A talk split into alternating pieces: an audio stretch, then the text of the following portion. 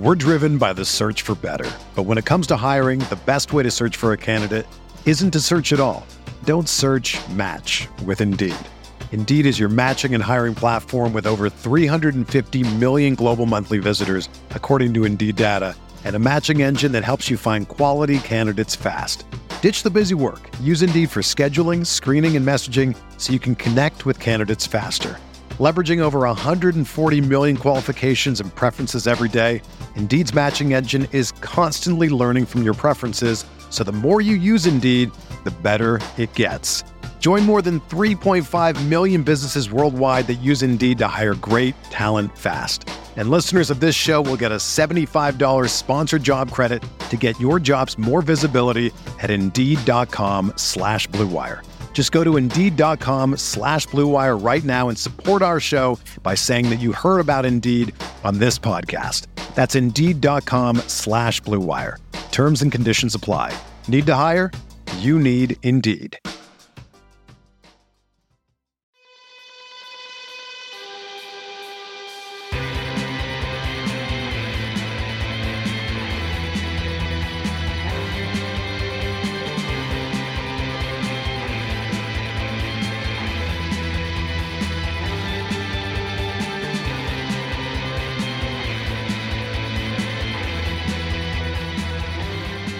I'm Adam McGee, And I'm Andrew Snyder.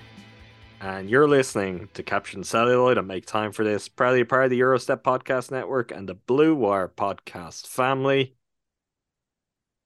This time on the pod, we are going to talk about the recently released Air, the latest directorial effort from Ben Affleck, also starring Ben Affleck, Matt Damon, Jason Bateman, Marlon Wayans, Chris Messina, Chris Tucker, and Viola Davis. Andrew Snyder, how are you doing? I'm doing well. Um, I said that kind of in the same tenor that Jordan Tresky normally says it, so that was uh, an interesting wrinkle. Uh, I think we're all merging into one another um, from from all the time spent on Zooms and in person. But yeah, I'm doing great. Uh, excited to talk about a, a really fun movie, and, and that's the number one word that comes to my mind, or that was that came to my mind throughout my theater experience with me and probably five or six other senior citizens scattered across the, the cinema. Yeah, a very, very fun movie. A fun, mainstream, truly quite old fashioned, you know, movie for for grown-ups. It's it's quite strange, it's quite puzzling. I mean, the trailers just came out and I wasn't particularly convinced that this was going to be something good. Um, or that this was going to be something that I would like. I got to see a preview screening of this quite a few weeks ago now, so this episode is going to test my memory. Um, and I went in with very middling kind of expectations, if even that. Um, might have helped to some degree that I was just kind of very, very open to being pleasantly surprised by it rather than going in with expectations of, oh, well, this is going to be truly fantastic. And having known the basics of the story already, having known the basics of a lot of the characters already, and that therefore meaning I knew where this film was uh, using some creative license. I still had a thoroughly great time. Like one of the more fun times I've had in a movie in quite some time. I laughed a lot. I think this is a really, really funny kind of broad comedy, which I don't even think it's being talked about like that, but I, I think this is a comedy. And I enjoyed it very much. I strongly encourage you that the moment you could get to see it, to go and see it. And you did just that, and here we are. Yeah. Um, I too had low expectations, and it's pr- probably because of the subject matter. And as a sports fan and someone that's seen documentaries on the subject or read articles, I probably was of the mind of like this has been told in better ways that are better serving the story. Why does it, does this need to be made? I think I like Ben Affleck as a director more than you do based on previous conversations we've had. He's just kind of just like he's fine is is kind of how I would describe it. Like Argo's fine, the town's fine, Gone Baby Gone's fine, and so with him at the helm, I of of the mind that it's a safe pair, pair of hands, but not something that's going to necessarily knock my socks off. And I came away from this thinking it's his best movie that he's made. Um, thoroughly enjoyable. I know Argo won Best Picture, but I, I, had a much better time watching Air than I did watching Argo. As much as I think Argo is solid, um, but the I think the humor of it all is what really surprised me, and like you said, just the old school mainstream movie of it all. Like this is the kind of movie that you get together with your friends on a Friday night and like you just have a great time in the movies. It's a you know, like safe pair of hands directors, like I said, famous people uh telling uh a fun and interesting story and you just go in and you, you laugh your ass off and there's you know there's Affleck, Bateman, and Chris Messina like bringing the the humor to the film, and then Matt Damon and Viola Davis are the heart, and Bateman too to an extent. And I think it just wraps it up into one complete package that's really accessible at a lot of different angles and, and different types of people that like different types of movies can all take away something from it. Um, and I wasn't necessarily expecting that. I was probably expecting just to come out really disappointed, and I wasn't at all. Yeah, it is the broad nature of it that I think is most interesting to me, and I think in some ways makes it most worthwhile talking about here because I do think it could play with all kinds of audiences, probably because of what we do and the other podcasts we're a part of and the network we're a part of here. Our audience for this episode is likely even a little bit more attuned to the ins and outs of this story than the average viewer will be. But I fully believe they will have a fun time with it, and that beyond that, someone who really knows nothing about this would go in and enjoy themselves. Um, I guess that is something that Amazon bet on themselves ahead of time.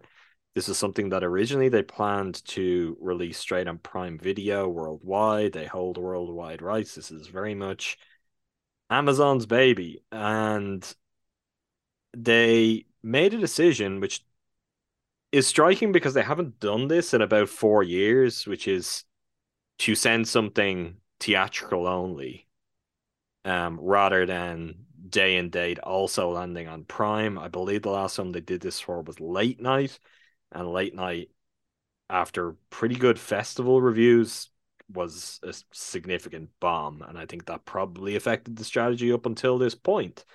Um, I say bomb. It was made for not a lot of money, but I think there was an expectation it could break out and make some money, and the audience was not really there for it. Um, I I think the decision to go theatrical like this is interesting for a few reasons. One, I mean, we're talking about it in the same week that Ted Sarandos has kind of doubled down that theatrical is not something Netflix are really interested or concerned about. I mean, it will play a part in their strategies as it has to for awards consideration and for them to appease um, many of the directors that they want to work with. But the reality is, even though we're seeing with a lot of the other studios with streaming services and with some of, I guess, the tech players like Amazon, I mean, Apple have never really kind of strayed away from this. They've always kind of leaned theatrical first for anything that they really were backing quite hard. Um there's a shift. There's a shift to theatrical and films are making money at the moment which is exciting. It's encouraging. And i think a film like this coming along opens up a completely different avenue and maybe gets a type of viewer back into a theater that hasn't been there for quite some time but that in its own right is interesting and i think kind of speaks to maybe what amazon recognized they had with this although the flip side of that is i would struggle to imagine a Ben Affleck directed Matt Damon starring movie just going straight to streaming anyway. Like it just it would feel like something that is an incredible wasted opportunity. And in that regard, I guess it's a case of, yeah, okay, well, it shouldn't really be a shock that it ultimately landed where it did. I mean, I think Affleck's last film Mm, no, he was in Deep Water and he was in Clerks since. Um, I, was, I think the last film he starred in was The Tender Bar, which was an Amazon film, which was directed by George Clooney, which went straight to Prime Video and didn't end up very well received. But they're names that I think still mean something that matter. Ben Affleck, Matt Damon, and I think even you can kind of trickle down this cast and with Viola Davis and Jason Bateman and Chris Tucker, you bring in kind of an extra layer of people and layer of interest too. Do you think that's fair if you were to speak anecdotally of people in your life? Do you think that Affleck and Damon still hold some of the sway that I guess they built up going right back to Good Will Hunting? Uh I'm not sure that they do with just like the average moviegoer. Do they? I mean, I think uh, the, the reason I think they do is because we've had this conversation privately. I feel like it's ended up in some podcasts before. This idea of I don't want to say they don't make stars anymore, but they definitely make a lot fewer stars, movie stars, and the true this is an A-list movie star way. Those two guys were that.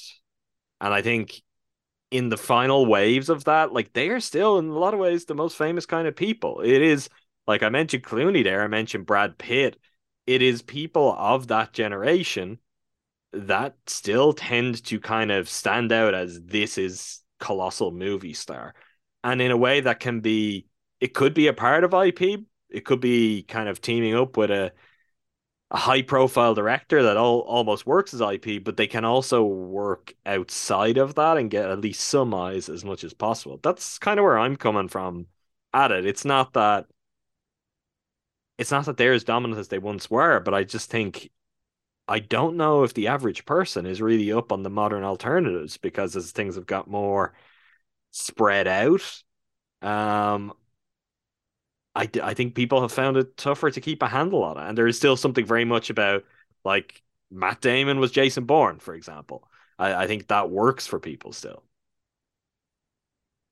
Uh, yeah, I, I guess in some cases, I guess what my rebuttal would be is that's not why people see movies as much anymore. And I think what Tom Cruise is doing is kind of just like an outlier to some of the other stars of his age because like I'm not sure Matt Damon on a movie poster is really why anyone goes to a movie. Well, I mean, I guess the four years I ago, I don't know, Andrew.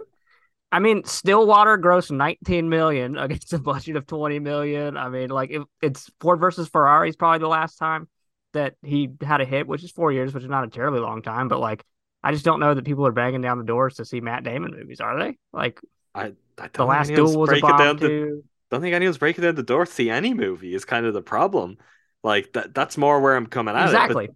But, but yeah. these are these are the last wave. These are the people that everyone knows from when that still was the case.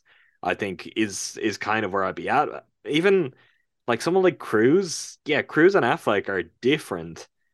They're also very, I think, pronounced similarities. They've they've chosen to leverage what their fame was in different ways. Like Affleck becoming a director, um, Cruise becoming a producer, and both of them kind of shaping their vision of what they would like Hollywood to be in their own way. But even like just on a fame level, like Ben Affleck, for all the tabloid reasons, whether it's Jennifer Lopez or Ana de Armas, is about as famous as like most actors still are. I I get your point, but I mean that's the more grim conversation that we have all the time about well, yes it is you know does anyone care about any of this i think as much as people care yeah, I think Matt Damon will still get like, you know, I don't, just the average show's attention of oh, there's a new Matt Damon movie. They may watch a trailer and be like, yeah, I don't care about that, but I think they'll watch the trailer. Someone uh, at my level of movie fandom, definitely, you tell me that Affleck's directing Damon for the first time. I want to see that, of course. I mean, I'm someone I don't know that we've ever had this conversation um, at all, but I love Good Will Hunting. Like that's a nostalgic movie that for me, just uh, when I saw it at like 10 years old, uh, really landed with me. Um, so I'm excited to see the boys back at it. I didn't see that movie at 10 years old. I saw it considerably later, and so it's never landed with me in the same way. I think it's it's fine. It's kind of I don't know. It this feels mean to it in some ways, but it's it's in a kind of you know Shawshank Redemption, Forrest Gump zone over here. Forrest Gump is maybe maybe harsh. Um, it's just it's like it's undeniable in terms of this is like what a casual moviegoer is going to go is a modern classic. Like this is everyone knows this movie, everyone's seen it, kind of thing. Um, and that's it. All it also feels how, very '90s though. Like it, it kind of it has a, a real clear age to it where it's not in any way timeless, which is part of why I'm kind of grouping with those other two movies. I feel very. This is what movies were in the '90s, where I think there are '80s films and 2000s films that, and '90s films for that matter, that kind of transcend that in a way that I think allows them to hold up a little bit better today. Where if you didn't see them at the time or close to it, it doesn't feel quite as off, if that makes sense.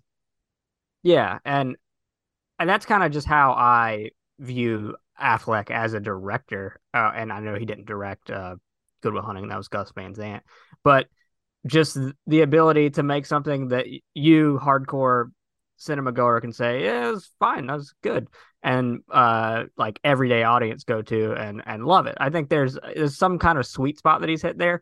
Um, that I think here is taken in I don't want to say a super elevated direction, but it might be just like kind of a different wrinkle on what he's done before because of just how this steers into comedy so well. And um I guess we'll talk more about that later. But yeah, I mean Affleck and Damon just whether they're as popular there I mean there could be as if you're saying this they're as popular as a movie star can be in this era and the last of a dying breed of this is a like like you said capital M movie star and they're going to be what sells the movie or, and they can carry a movie and take it to the box office. So yeah, it is a grim future conversation that we'll have in 10 years when, you know, Chalamet is not necessarily popping off as this big box office darling, but uh, you know, we'll see that when the time comes. I mean, that's probably a conversation for when Wonka comes out later in the year. But... We're gonna we're no in ten years we're gonna be talking about uh Saoirse and Chalamet getting the band back together. That's gonna be uh well see they're the example. They never have they never have or never will be what Affleck and Damon were, in spite of being kind of the closest approximations. Now they may not be the closest approximations, but they're in the mix. like they're yeah. They're they're not completely out of that conversation. So that is a that is an example that is somewhat reflective. But that could I'm never not again. thinking about Saoirse Ronan, so that's probably part of that. Uh, why it popped into my brain there. Well, w- one thing when you talk about, I I think the comedic elements of this, one it feels odd to me that it's taken this long for Affleck to do something like this, and I both mean that as a director and a performer, because we'll get to it a little bit later, but his performance steals the movie for me. It's just so so good. It's so entertaining every time he's on screen. But it also just kind of more closely matches his vibe in a public persona way, not in the, you know, paparazzi shots of him looking very stressed out smoking outside Dunkin' Donuts, but in a he's on a podcast, he's on a talk show, and he's kind of he's got good anecdotes, he's kind of friendly and affable, he's pretty funny. It taking this long for both him as a director and a performer, and I don't believe you saw The Last Duel, which is not a funny film, but there's a very Affleck is very knowing in playing his character like all the way dialed up in that film in a way that becomes pretty funny and in a way where you're like, oh, is Affleck moved into the I am gonna be the crazy zany like supporting character in this movie, and I'm gonna come in here and I'm just gonna like I'm gonna empty the tank for one inning. I don't have to worry about any more than that. Which honestly, he could have an incredible final phases of his career as an actor if that is the case. And now there's a couple of examples where it's like, yeah, well, maybe that is what he's he's game to do. I mean that the other thing though, this speaks to when you're talking about the ideas of or I guess what an Affleck movie is and finding a sweet spot. He wants to make 70s, 80s mainstream Hollywood cinema. That's what he wants to make. Not necessarily the pinnacles of like new Hollywood. I think he just wants to make, he wants to get to a place where his films are coming out and they're part of a wider kind of ecosystem that's pretty healthy And yeah, there's a there's a good kind of mainstream drama out this week that everyone can go and see and enjoy. And there's a good mainstream studio comedy out this week that everyone can go and enjoy.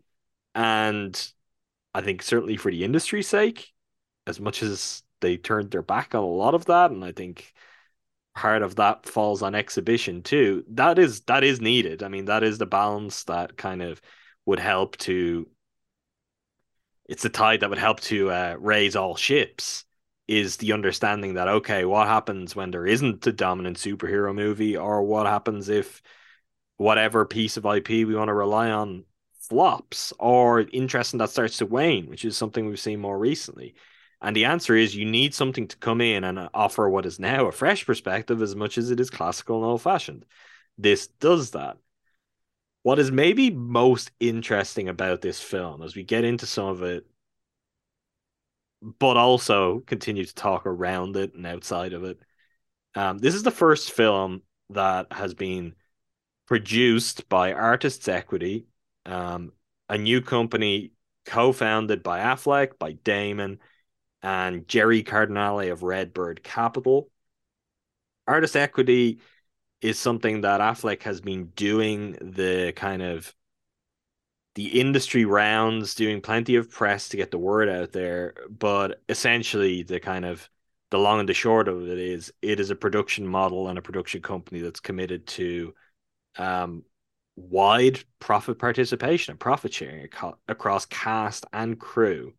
Um, crew being, I guess, the most relevant part of that because sure, it's not unusual for actors to have points on a film and to take their share of the profits. It is certainly unusual for crew to have a share of that. So the idea, as the name would suggest, is to find a more equitable way all around of essentially rewarding all of the talent involved um, based on the success of the film. And with that in mind, I think Air makes all the sense in the world. And if I could have one kind of criticism of the movie, it's that all of this was almost taking me out at a couple of points where I'm like, God, are we going to just stop in the middle here and have an artist equity commercial play in the theater just so that everyone really gets it? But as you eventually get to a point where Michael Jordan, or indeed his mother, are negotiating and trying to get a share of profits for him in what would become the Air Jordan sneaker. Um, there's some of it that is almost kind of winking at the camera. I think just knowing the wider the metatextual elements. Now, the majority of people who see this probably won't know that. But what did what did you make of all of that? Or even if you want to start from the really zoomed out perspective, what do you make of Affleck and Damon setting out on this particular venture and trying to reshape the model of how Hollywood works? Uh, I think it. This being, you said it's the first uh feature they've put out. Yeah, right? first first one.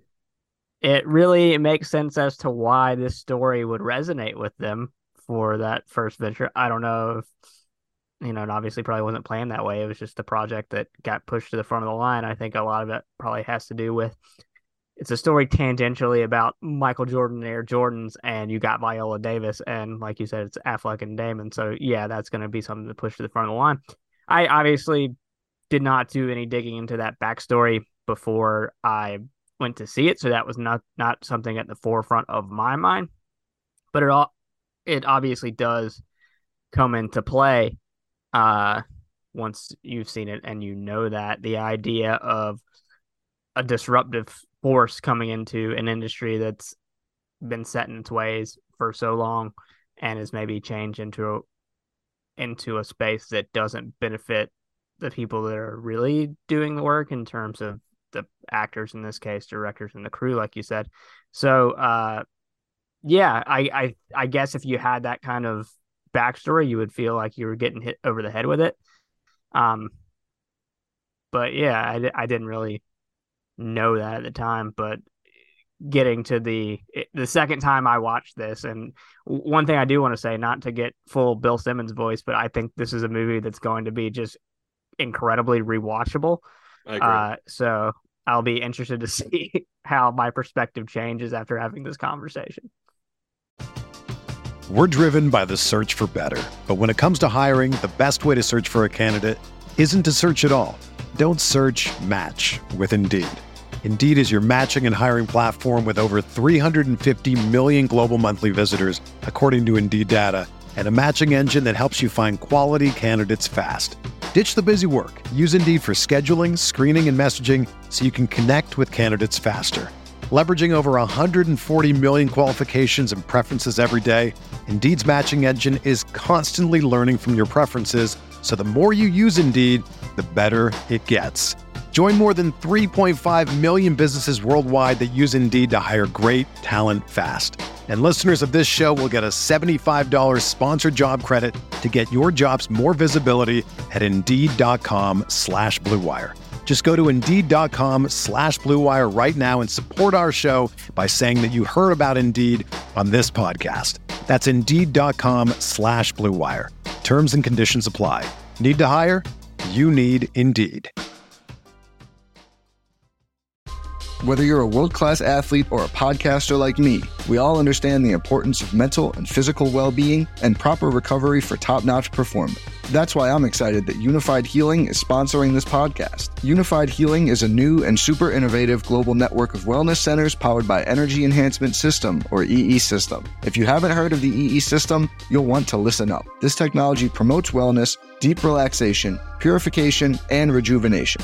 In hundreds of locations across the globe, access to a center is easy and affordable. Interested in experiencing the EE system technology for yourself? Go to unifydhealing.com slash bluewire to learn more and find a center near you.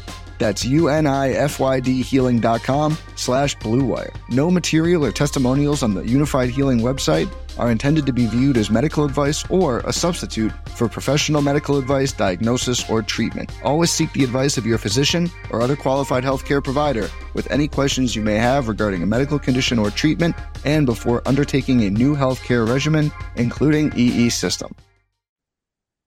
Yeah, I, I agree completely, and I I mean, you can go full Bill Simmons voice. Actually, I haven't heard Simmons talk about this movie yet. I'm certain that has happened.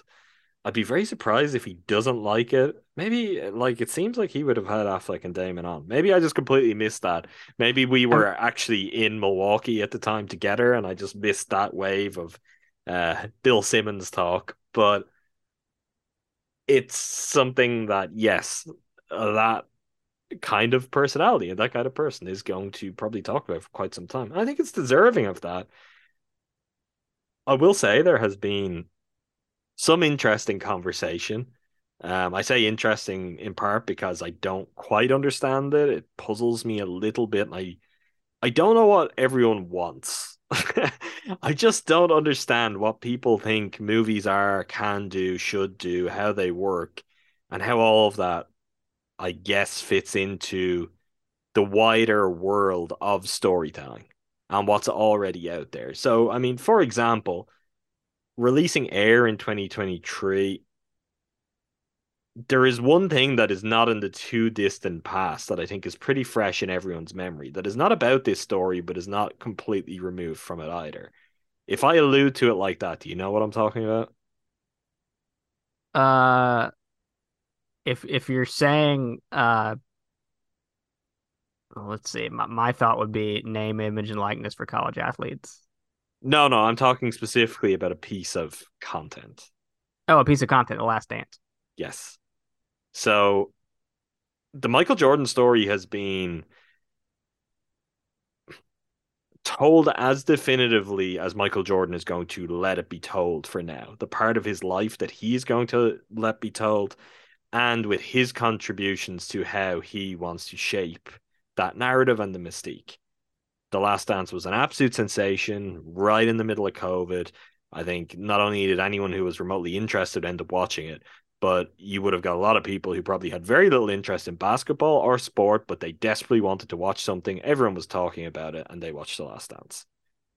That is at this moment like that is Michael Jordan. That is Michael Jordan captured outside of game footage, that is what I think the legacy is going to be. That's how people are going to remember and return to him. With a figure like Jordan, there's room for so much more, and there could be, depending on his willingness to participate or who decides to take up that story in the years ahead. But I think for now, it's not controversial to say The Last Dance is one of the definitive pieces of, I guess, reflection and commentary on Michael Jordan, his influence on American culture, his ability as a basketball player, and what it meant to just be swept up in the world of Jordan from the mid 80s through to, I guess, the turn of the century. So it's with that in mind, I think the film makes a really smart decision, which is to just essentially leave us with the back of Michael Jordan's head, young Michael Jordan, to not make him a character that's speaking very actively. I think criticisms of this is like taking agency away from Michael Jordan.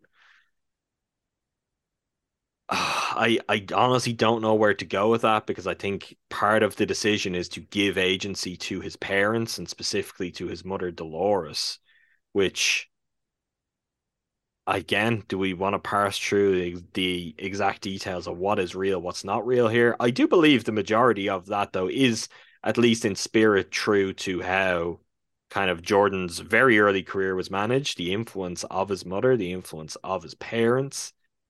And I think there is something that is one a little bolder and more striking to do that, but it's also less distracting to me to have Michael Jordan as this looming figure who we're not going to see his face, we're not going to hear him talk all the time, as opposed to if you cast an actor and they have to be Michael Jordan.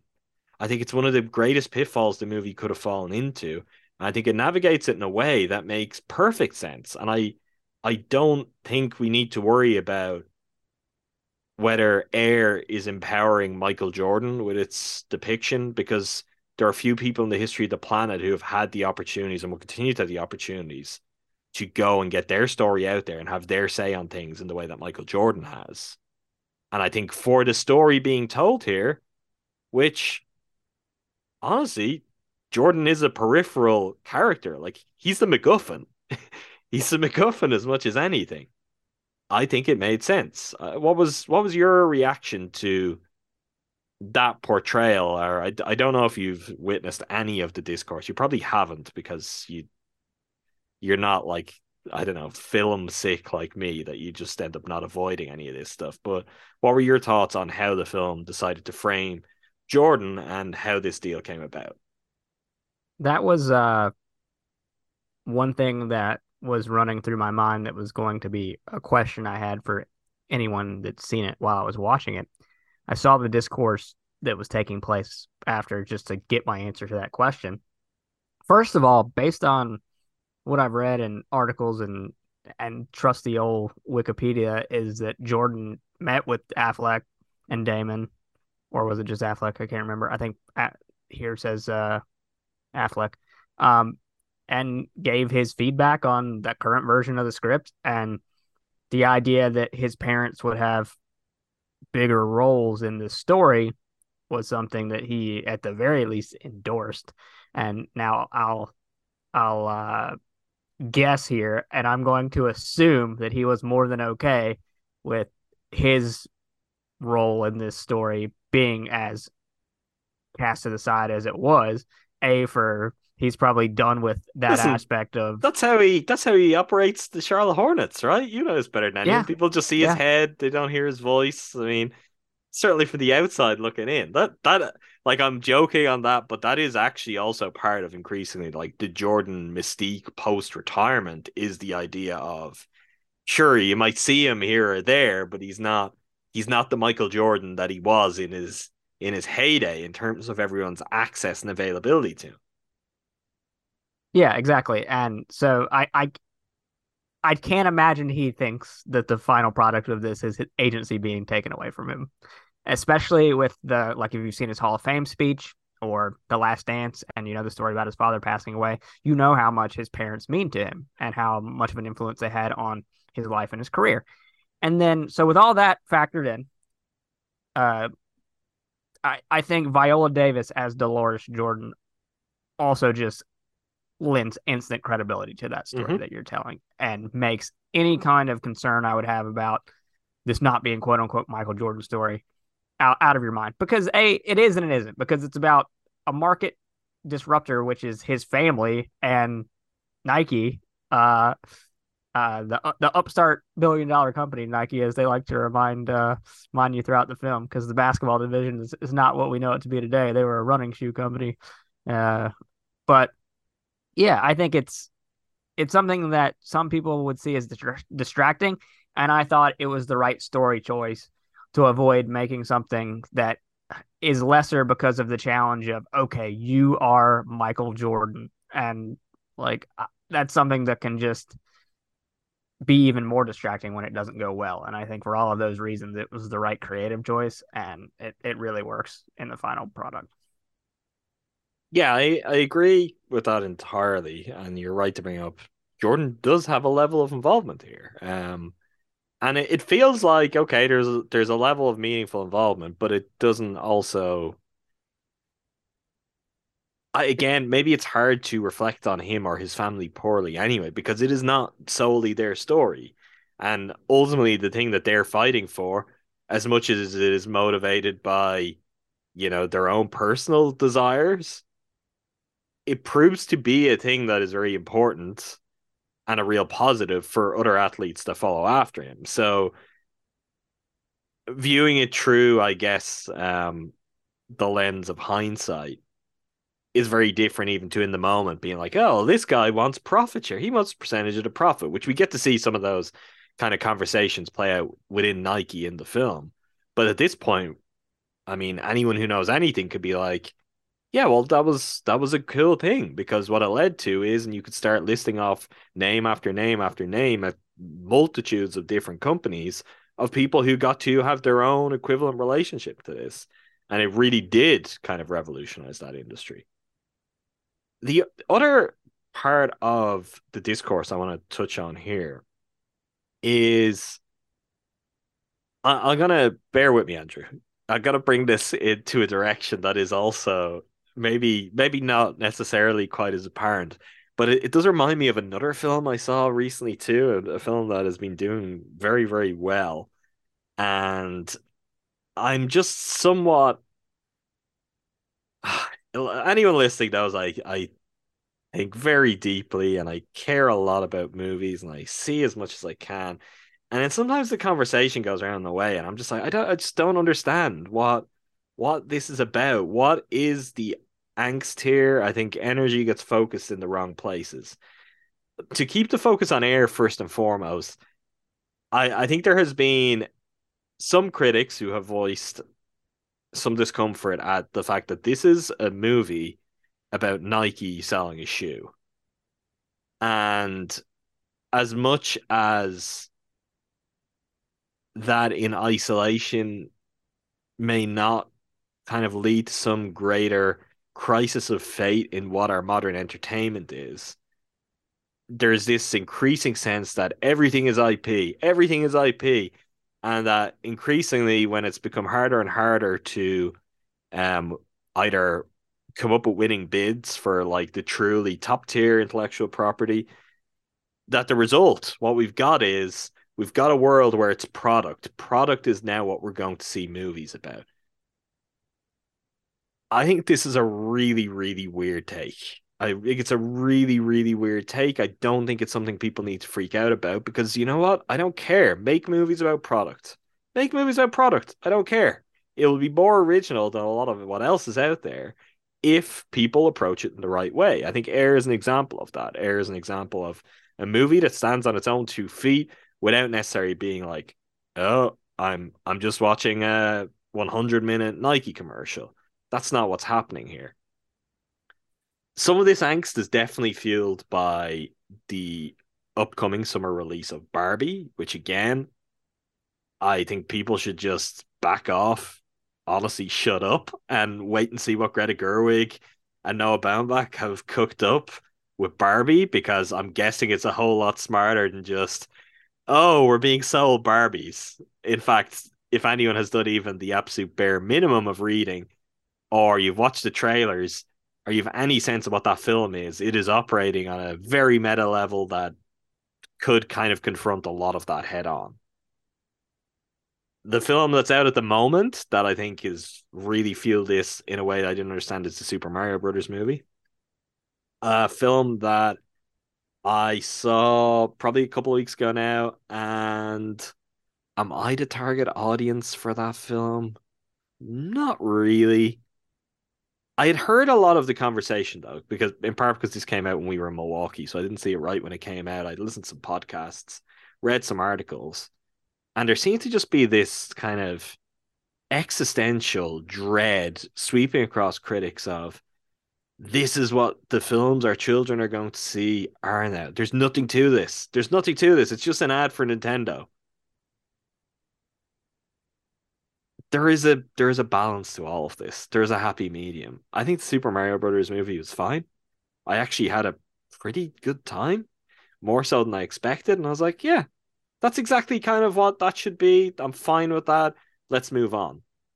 Not everything is going to nor should be asked to be something exceptional that is working on multiple different levels for six year olds and for 66 year olds all in attendance that's unrealistic and it would make the things that manage to do that all the less remarkable like i i think there has to be a there has to be an understanding and a an openness to kind of get on board with well what do people like or what will people go to see and not necessarily just have a complete meltdown about that. Because yes, it has changed. It doesn't all have to be the end of the world. and I think particularly at a time when the movie industry is bouncing back a little bit, theaters are bouncing back a little bit, but honestly, it's still very, very precarious the the future of the medium in the form that it's uh, we could say it's kind of been in since its inception, but even that has already changed in recent years. So it's not quite the case. Movies need wins. They need wins, and a Super Mario Brothers movie that's like perfectly fine, and to me is no less egregious than kind of any other Illumination animated film, like any of like whatever. By the time Minions comes out, like I, I don't, I don't know where the difference is there or why this would upset people so much. I think you know what that's good. Let's let's have all the cinemas make some money on that, and everyone gets to you know the show gets to stay in the road. These places are open that they can show, hopefully, some smaller movies or just some kind of mid tier studio films, depending on the type of theater it is. And there is a chance for the whole ecosystem to just remain afloat.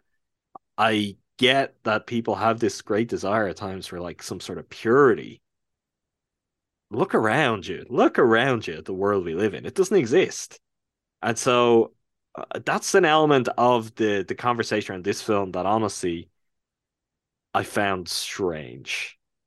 And I, I, think an example of a film that that criticism is is better levied at. You haven't seen this, to my knowledge, unless you're really going to surprise me and you're crunching movies like this late at night. But another recent release was Tetris, the Apple TV Plus film, um, which is essentially a Soviet like kind of spy corporate thriller about the deal for global rights for Tetris.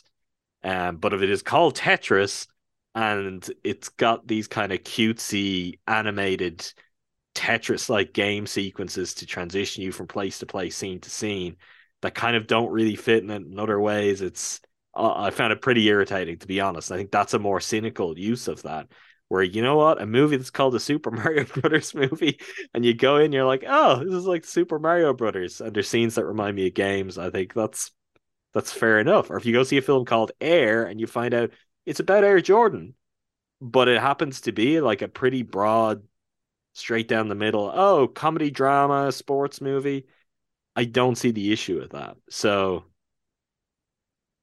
I I warned you. I warned you that I was going to go on a tangent there, but I do think there seems to be some sort of kind of outcry in film circles about basically every type of film that could come out and do well or be well received and what it might mean.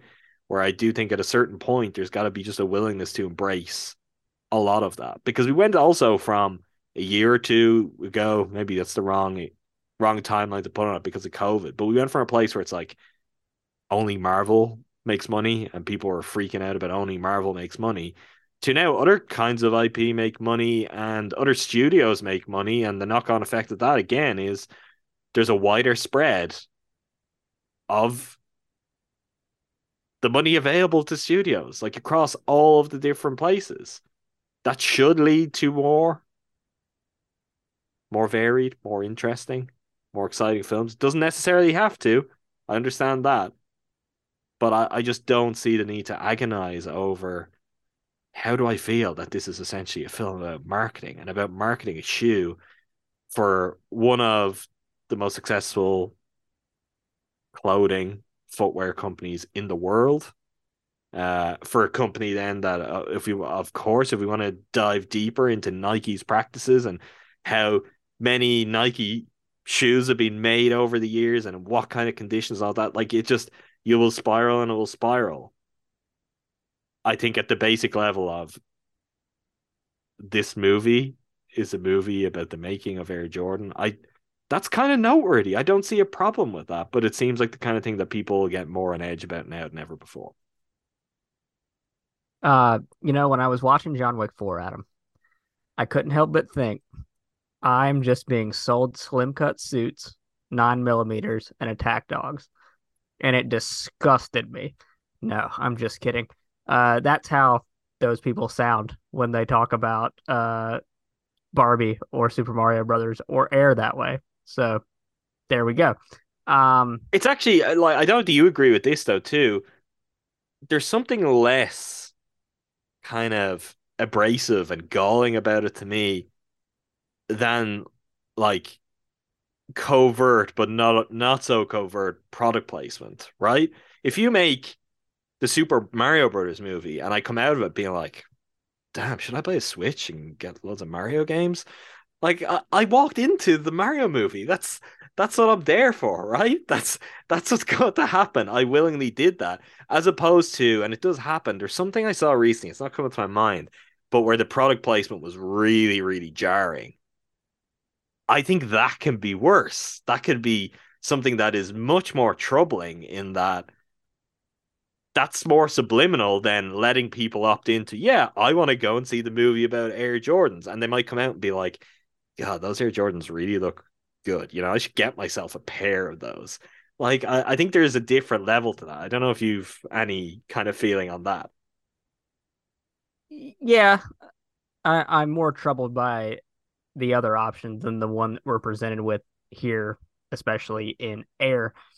Another part of that discourse that just is confusing to me is I think it at the very end, spoilers, I mean this is a true story, it, it celebrates what Michael Jordan did for athletes in taking agency over their own likeness. And I think that's something that we're now seeing like change the game in in college sports. It's there's there's not a might not be a straight line from Michael Jordan and Air Jordan and him getting percentage of the shoes to college athletes can now make money off their own performance and their likeness, but th- there's something there and so I didn't necessarily think I was being sold Nike as this like golden company that does everything right and they're heroes or anything. I thought it was. I mean, at the end of the day, it's also just a movie, and we should be able to form our own intelligent opinions about it without exactly. thinking that it's all some sort of conspiracy. Like, but that nevertheless, I thought it was just a really fun movie about a fun story that also kind of changed the shoe market and changed the lives of athletes. Phil Knight is literally the punchline of the movie as well. And it's incredible. it's so so good. It's so funny every time Affleck comes in to do Phil Knight like that. It, it honestly, it's the performance that you know lots of directors have been looking for in trying to come up with their you know new age CEO in films that are about much more modern, like the the next wave of CEO. But I feel like Affleck managed to do something that kind of it bridges space and time where it's like, yeah, that was just as applicable to Phil Knight then as it would be to many CEOs and billionaires now. Um, okay, let's let's talk a little bit about some of the performances and I guess some of the craft to finish up. I want to start actually just by noting um, this film is shot by legendary cinematographer um, Robert Richardson, frequent, frequent DP of Quentin Tarantino, of Oliver Stone, worked with Scorsese a lot in the kind of mid 2000s. Just one of one of the greats. Simple as that. Uh, it looks phenomenal because it really commits to okay, we're going to go for this retro look, which could get very annoying or very grating if it wasn't actually carried off in a way that starts to feel authentic as you watch it. And I did not find it annoying. I actually found it quite endearing. And I think that's a testament to Robert Richardson's cinematography, which I thought was really, really good. On to the cast, unless you have anything on that. Uh, I don't know if you mentioned the music. That was another thing that I had heard on a podcast, some discourse on that they were like, it just sounds like you're dropping in 80 songs every five minutes and it's grating. And I thought it ruled. It did uh, rule. You, you, open a movie with money for nothing. You got my attention. They played two Violent Femmes songs. Are you kidding me? Like, I, I was on board, but I just wanted to get that out there. I, I guess the only thing that I thought about coming out of it was, yeah, that's an Amazon movie because you don't clear those songs that easily, or you don't get like what's the budget ultimately ended up at seventy to ninety million dollars. I'm gonna guess a significant share of that went on went on music rights, unless Amazon has ways around that through some of their own relationships for other services and products. Um, but that didn't take away from for me at all. I mean, yeah, sure, it feels like he almost had a blank checkbook for that, so it gets a bit kind of jukeboxy. But I think the choices that were made by Affleck, and I'm assuming his music supervisor, were really, really good. So yeah, I'll, I'll get behind that. I'd actually, it's, something I had forgotten about. Again, this is why I need you to jog my memory because I hadn't remembered until you said it. And then, yeah, at the time, it's just like, whoa, it's another one and another one and another one. We had a conversation in our Discord about uh, Sting background vocals and then obviously, anytime I hear a Mark Knopfler guitar riff, I'm gonna want to talk about that. So I, have got you for that, Adam. Um, onto the cast. I will will just briefly do Affleck because we, we talked to him there, and I mentioned it earlier. Just give me more of this Ben Affleck. Just keep finding ways to do these kind of characters, and I think you quickly have a lot of great directors lining up and offering really good roles too where he can come in and just kind of go absolutely crazy for 15 to 20 minutes, get out of there and, you know, maybe get an Oscar out of it or something like that, an acting Oscar. Um, I just, I laughed every time he was on screen. And I think that was really necessary in part because of how Damon plays Sonny Vaccaro, which is in a very Matt Damon, all American bordering on squeaky clean way, which anyone who knows anything about this story that is not Sonny Vaccaro and his character is infinitely more complicated in this film like makes him out to be. Now, Vaccaro's also kind of positive impact on change also extends beyond this to the the Ed O'Bannon case and I guess to ultimately where we end up today with college athletes. Um, but also there's a whole lot of other stuff that went on and right from I guess even the fact is the first scene of the film him in like a high school gym and he's giving out like sneakers and it's like yeah there's you could certainly spend more time there and interrogate a lot of that too. Um the film chooses not to but i think in making sonny vaccaro something of a wholesome center you needed someone else who was really dialed up. And i think they maybe did that with two characters but number one on the list was certainly affleck's Phil Knight yeah, the the Phil Knight uh performance is hysterical. I mean, I've talked to a lot of CEOs in my career, Adam, and management, and there's just like a wavelength that a lot of them are on uh that Affleck is tapping into here so perfectly. I have zero idea whether or not Phil Phil Knight behaves this way. Uh, also, he's obviously a much smaller guy than Ben Affleck, from what we understand. Uh, but for some reason, Affleck's uh, physicality in the the tracksuits works really well for the type of CEO he's trying to portray. The bumbling nature of him coming into the pitch meeting late, trying to make himself seem important, just tremendous. Uh, Damon as Vaccaro, like you said, not exactly telling the whole story there. If you want to learn the whole story, watch the 30 for 30 Sole Man, or there are a couple of books I think of uh, that have Vaccaro weaved in. Fascinating guy. uh, complex character. There's obviously a lot of good that his influence on the shoe and basketball world did, and then you know just uh he's a human being. We all have our flaws, you know, and his was racking up gambling debts. I think. but I, I do think like as a narrative choice, it doesn't it doesn't work against it painting Vaccaro the way they do. I think that is part of what anchors it is this like again right down the middle, pretty uncomplicated. Everyone can come in, have a laugh, enjoy this movie. Like I, I think that is a creative decision that actually pays off. Um, even though I think if people who know nothing about it do some further reading, they'll be pretty surprised at Damon's Vaccaro. And I mean, like for someone like me or you, when I heard Matt Damon was playing Sonny Vaccaro when this film was announced, I was like, what? How the hell is that going to work? Um, I, I think something that's somewhat similar is Chris Messina as David Falk. And yep. the David Falk scenes are hilarious.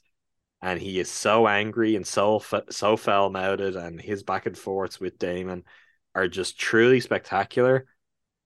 I don't know if that is actually representative of David Falk. I I'm sure there's some element to it. I mean, part of it just feels like how do you portray like a super agent in a in a movie? Um, that's kind of tied into that, like something that I guess is there's like a Jerry Maguire element of just history that's out there in the world that some of that you can't avoid. Um, the physical resemblance certainly isn't there to my knowledge, unless there's some really young David Falk photos that I haven't seen that are going to make me believe he looked even anything like Chris Messina. But again, I think for the shape of the film and for what you want to do with it, that character, if not necessarily the person himself, uh, works really, really well and is very, very effective. Yeah, I thought um, Messina was tremendous. Another one of the the characters around Matt Damon's like uh, wholesome, we'll call it center, and Viola Davis to a degree. Um, obviously, she's uh, the heart of the movie in many ways, along with with Damon and. Messina just gets to stretch the boundaries of what you can say to another human being and just uh, paint a picture of what this type of person is, whether or not it's David Falk specifically, but this type of agent does exist uh, the the part where he's on the phone with Damon and he's just ripped him a new one and said everything you could possibly say to another person, and then Damon says, or Vaccaro, uh, played by Damon, obviously, uh, says, "Well, what happens if we make a deal?" He goes, "Then I'll be your best friend," and that's just like the perfect encapsulation of like how these zero sum operators progress throughout the world. Does the deal make sense? Does the money make sense? Then fine. All these terrible things I said to you, I never said them. We're good to go. Unless you cross me over at a certain point again, then you're dead to me again. It was great. Great phone movie. Just like guys having conversations over the phone in many different areas. Uh, Chris Tucker, who played Howard White, uh, there's a, a, a VP with Nike at the time, and I think he's still uh, a senior level executive with Air Jordan. If I believe that's true, that, yeah. If I'm remembering that correctly, um, uh, there's I need to make this joke out on on uh on the podcast to be self indulgent real quick. There's a scene where Chris Tucker uh, as Howard White is delivering some bad news to Matt Damon, and they're just like having this really kind of low key guys being dudes emotional conversation over the phone. And I was like, Adam, that's exactly uh, how it felt when I got off the bus at O'Hare Airport at my terminal. I was like, oh, yeah, great week. Glad, glad we met each other. Everything went perfect. All our teams won. This is eight years in the making. All right, have a going, bro. Uh, that was kind of how that conversation went. So I appreciated uh, Chris Tucker and Matt Damon for being able to rec- recreate that energy. What What more did you want for that? I thought that went well. I. No, no, no, no. I just no. It's just like me standing we, up. we bus, need to unpack not, it. No, it's like me. I, I don't do goodbye as well. You know, like you know. It's you not, it, look, walk... it was like I had to stay on the bus. You had to get off the bus. It's you know, it's not a, it's not a, yeah. an easy kind of environment I, for this goodbye that you, you seem to want. I know I wanted a better speech from myself, is what it was. I, okay. I just didn't have anything prepared. It wasn't a, it wasn't you. It was just a commentary on uh men and and how they interact with one another. That's all. And I saw it reflected back at me on screen. So that that was nice to see. Chris Tucker perfect in this role as well. Great bit of casting. Uh, so anyway, we'll work on that next time. We'll work on the goodbye. We'll say goodbye before we get on a bus if needed. Um, just just to make sure that it it hits whatever it needs to hit. Chris Tucker is fantastic in this movie. He's very funny, but also I think in a way that maybe is a little surprising. I think a lot of just the quiet moments of heart are very much kind of there in his character. And I think that's anchored to the real life character that he's playing. And that is someone, again, who I believe Jordan had input in terms of how central a figure should be in the film, Howard White. Um, I I have Chris Tucker's filmography open in front of me here. I want to I want to test you on it. When do you think Chris Tucker's last film was? 2019. It was Billy Lynn's Long Halftime Walk in 2016. Wow. When do you think his last film before that was? I guess I have to guess really far back 2012. Correct. It was Silver Linings Playbook in 2012. Yes, I remember him in that. Okay. When do you think his last film before Silver Linings Playbook was? 2007. Correct. Which was Rush Hour 3. And at this point, his previous film before that is Rush Hour 2 in 2001, Rush Hour in 1998. And before that, to get back to honestly the last point where he was working like pretty regularly in films, you go back to Jackie Brown in 1997. So wow, his he's only had five films between Jackie Brown and Air, and three of those were the Rush Hour trilogy. I just that's incredible. It's such a weird kind of career for someone who I, I guess it both feels right and wrong for. Like when Rush Hour was a thing, it felt like Chris Tucker was like a big kind of cultural personality at the time. And then that went away, and it feels like, yeah, he's kind of went away. And then he shows up, you're like, oh, Chris Tucker. But I just thought that was really, really interesting um, to look at. So, yeah, weird career. Good for him, though. He's very good in it. Um, I think that's pretty much it. Like Bateman was fantastic. I think he's he's giving you everything you expect from Jason Bateman. Viola Davis goes without saying. I think the tone in the film works because she has the gravity to to bring it to a slightly more serious place when needed. Uh, Julius Tennon, who I don't believe I'm familiar with, who played James R. Jordan Sr., really, really excellent too. Like I think as as a couple in the film, I think Deloris Jordan, James R. Jordan are exactly what they need to be. I just had a lot of fun with this. I'm very much looking forward to seeing it again. I would have liked to get to it again before this podcast, but it is something that when it lands on Prime, I will probably rewatch again that day. And if people are thinking, oh, I'd like to go see something, or maybe particularly if you are the kind of person who you look every week and you're like, there are no movies for me anymore, this is it. This is the one. Go and see it. I think it's it's very much worth your time and it's light, it's easy. I mean, you can only overcomplicate it if you so choose. And I think we've already outlined this episode. There is no good reason, not, in my opinion, to do that. But it's an incredibly funny mainstream film that I think honestly will play to a wide variety of ages across a wide variety of countries. And that is not all that common anymore. I saw it in in reality, Adam. I was going to see a movie alone on a Tuesday, was it? And me and like four separate groups of old women, I'm presuming to be in their 60s or 70s, based on unfair assumptions uh, about appearances. You know, have the free time during the day, just like me. And they and me were just all cackling, and we all shared that moment together of bonding over uh, air. And uh, it really does appeal to everyone, Adam. So, you know, I I can say anecdotally, you're spot on. I'm glad to hear it. All right, I think that does it for this episode. Make sure subscribe us to us wherever you get your podcasts. That's at Make Time for This. You'll get all episodes of pod where we talk films, TV, music, just general pop culture. It's it's often a grab bag. Who knows what we'll have next? Um, I don't think we've decided yet, but we'll work that one out and we'll we'll let you all know. You can also check us out on Repod. You go to joinrepod.com, forward slash make time for this. That's the place to, if you want to find a new podcast player, a place you can listen to make time for this, the rest of the GSPN shows, and all your other favorite podcasts, you can do so there. You can also drop into our rooms on Repod and leave comments on a given episode, share your thoughts on a movie. And just generally, if you want to go back and forth with Andrew, that's a place you can do it. You can also do that in the GSPN Discord. If you go to gspn.info, that is our home for, I guess, the wider GSPN community and all things we cover books, brewers, packers, and indeed all things pop culture.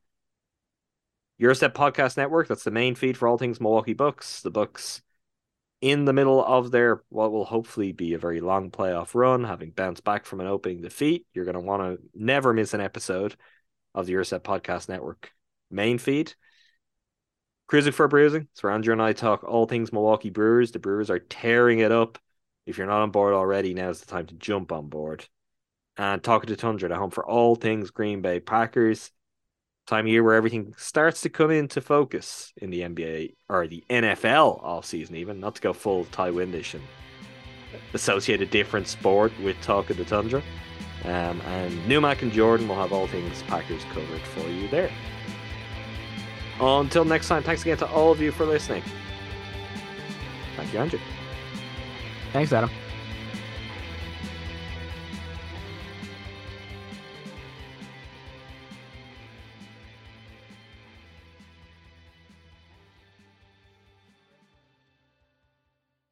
Everyone is talking about magnesium. It's all you hear about. But why? What do we know about magnesium?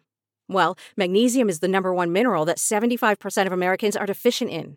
If you are a woman over 35, magnesium will help you rediscover balance, energy, and vitality. Magnesium supports more than 300 enzymatic reactions in your body, including those involved in hormonal balance. From functional medicine doctors to mental well being and female hormone experts, we all know that magnesium is the one mineral to improve all aspects of well being and health. But which one? Magnesium Breakthrough from Bioptimizers, the trusted choice recommended by leading experts with seven best absorbed forms of magnesium to ensure your body receives the support it needs for overall well being. Go to bioptimizers.com slash balance today and use code BALANCE10 for 10% off. Support your journey to wellness at B-I-O-P-T-I-M-I-Z-E-R-S dot com forward slash balance. Magnesium Breakthrough from Bioptimizers, your foundation to optimal health and vitality.